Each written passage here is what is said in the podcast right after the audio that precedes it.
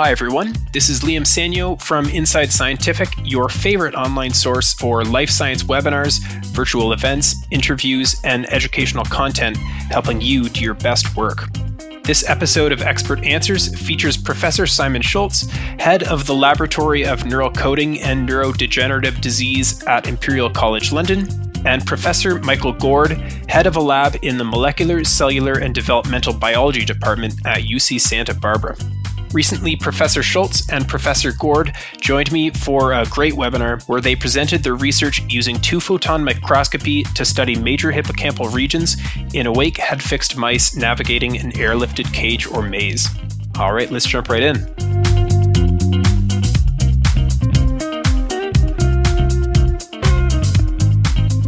Okay, let's jump right in with a great question for Simon. How does head fixation affect spatial memory?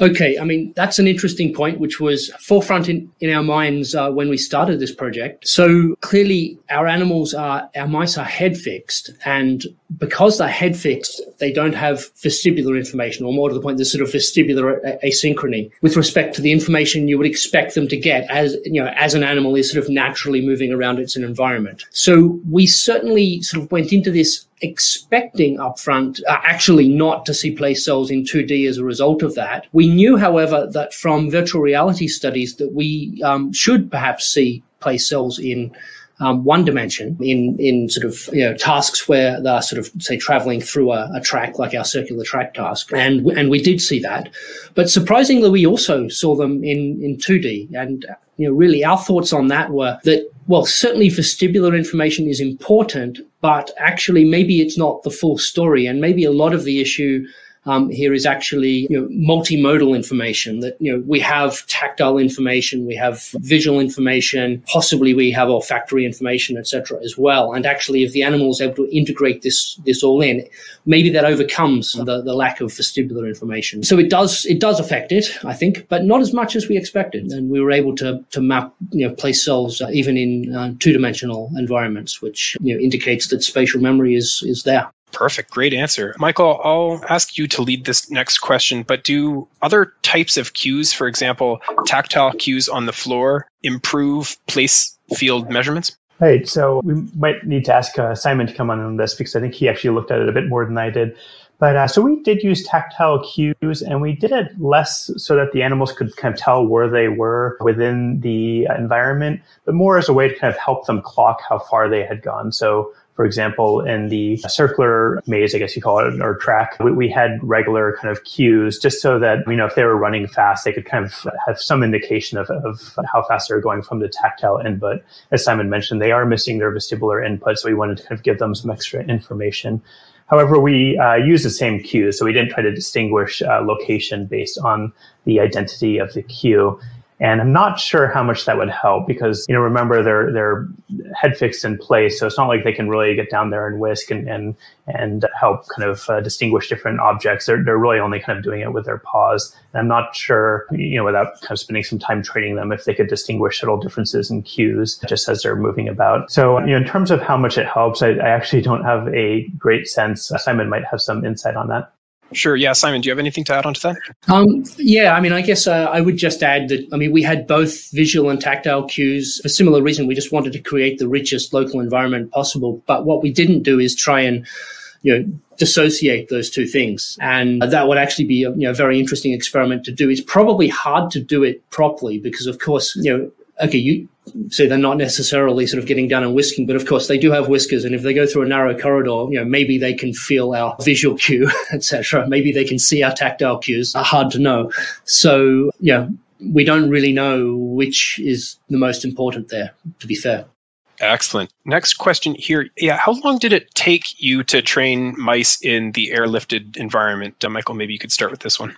Right. So what we ended up doing, and again, uh, part of this was just kind of getting them used to the setup and making sure they were running enough. So we didn't really thoroughly empirically test it, but we ended up first putting them in the chamber. Uh, so we did this over two sessions over two days, and then we put the whole chamber in a larger box so that they could just uh, explore it while they're freely moving, and that just kind of let them learn the local cues and get comfortable in the environment.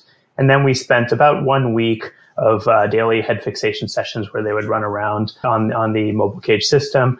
And we found that usually the first day they were a little bit scared and wouldn't run around a whole lot. There was some individual variability between mice. And then over that week, they would creep up a little bit. Typically, they were running at about 20 or 30% of the imaging session. I suspect if we kept going even longer, we could, we could raise that even a bit more. We've generally found with the running wheels and things like that, they, they like to run around. So once you get them really comfortable, they might spend more time on there. But we just, yeah, after a week, we, we kind of felt like we were hitting a plateau. So we, we stopped uh, training them at that point.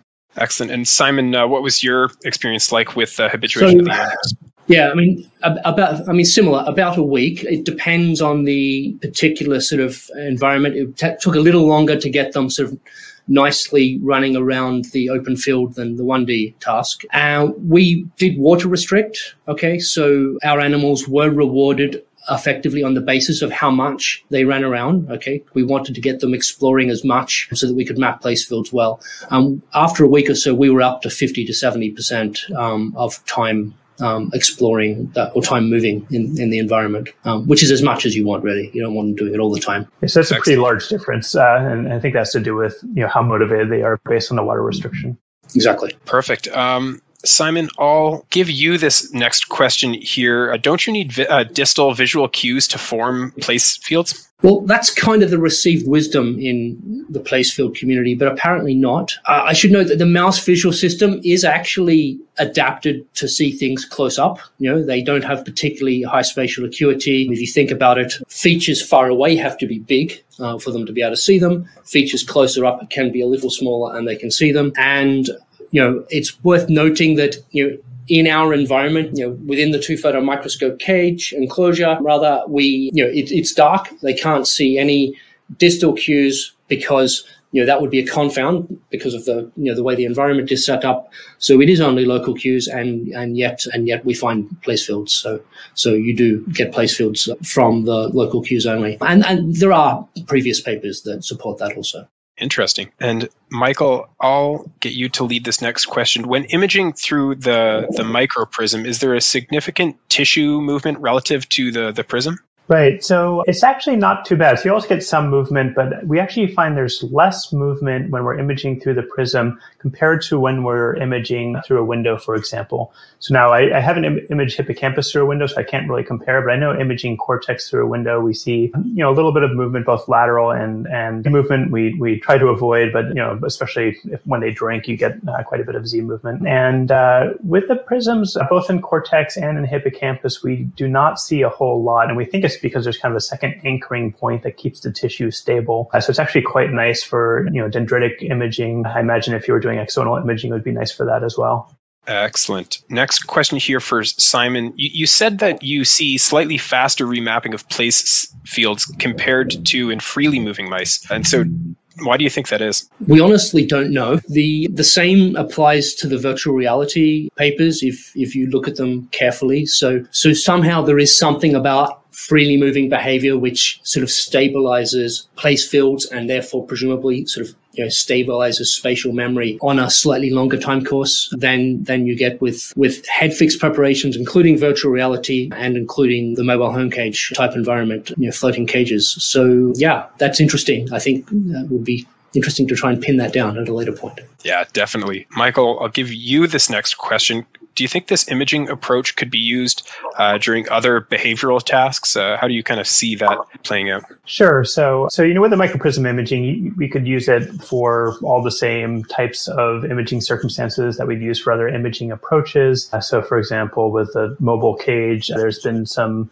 attempt to build these uh, T mazes where you can train the mice to alternate for a reward. I'm not sure how successful people have done doing that, but that's you know one potential approach. You can do all the same virtual reality tasks that people typically do. Uh, so pretty much any head fix task you could run with this approach. One interesting thing I didn't really talk about during the seminar is you know it's well known at this point that there are cells in the hippocampus that encode uh, durations of, of uh, time, the time cells.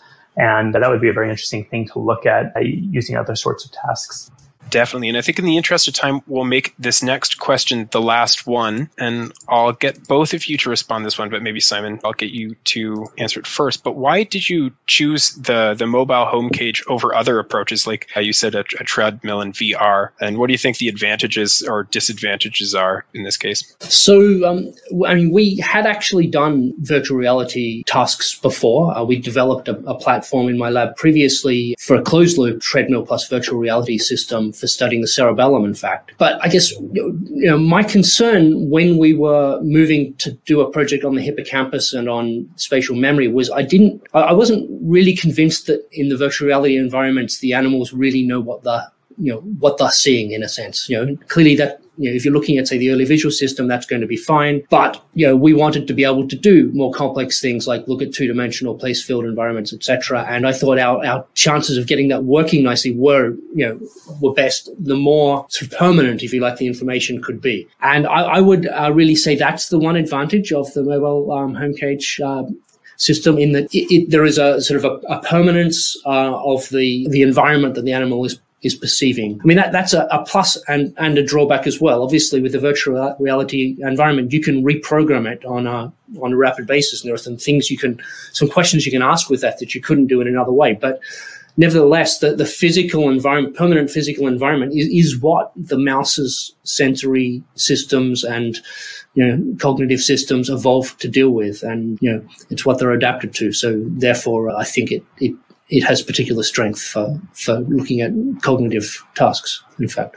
Excellent. And Michael, why did you choose the the mobile home cage? Right. So I think I'm pretty much echoing Simon. So you know we've also done some virtual reality in the lab, and and you know what we find is is I think it's great if you want to be able to control the task. I mean, you're kind of unlimited in terms of which task designs you can use. You can switch environments, you can warp them around. So it's great for that uh, flexibility. However, I think for studying kind of spatial representations in the hippocampus or other areas, there's something about having a real object. You know, when they run into a wall, you know, they they bump their nose on it, they can whisk against it. When they when they run into objects, the same thing. So there's kind of more meaning to uh, their local environment uh, rather than when they're in VR and they bump into you know a wall. They're they're really just you know the visual stimulus is no longer updating. There's no real meaning to it. So I think for uh, kind of promoting spatial coding, the uh, floating cage has some real advantages.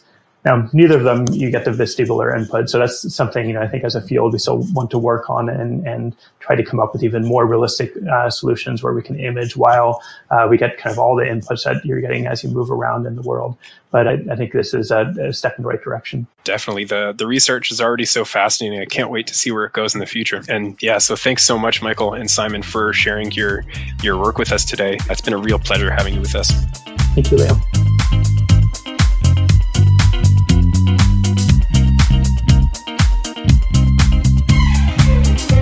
We hope you enjoyed this episode of Expert Answers and that you'll tune into future episodes where researchers just like you answer questions about their work and share science. Don't forget to subscribe, and we'll see you next time.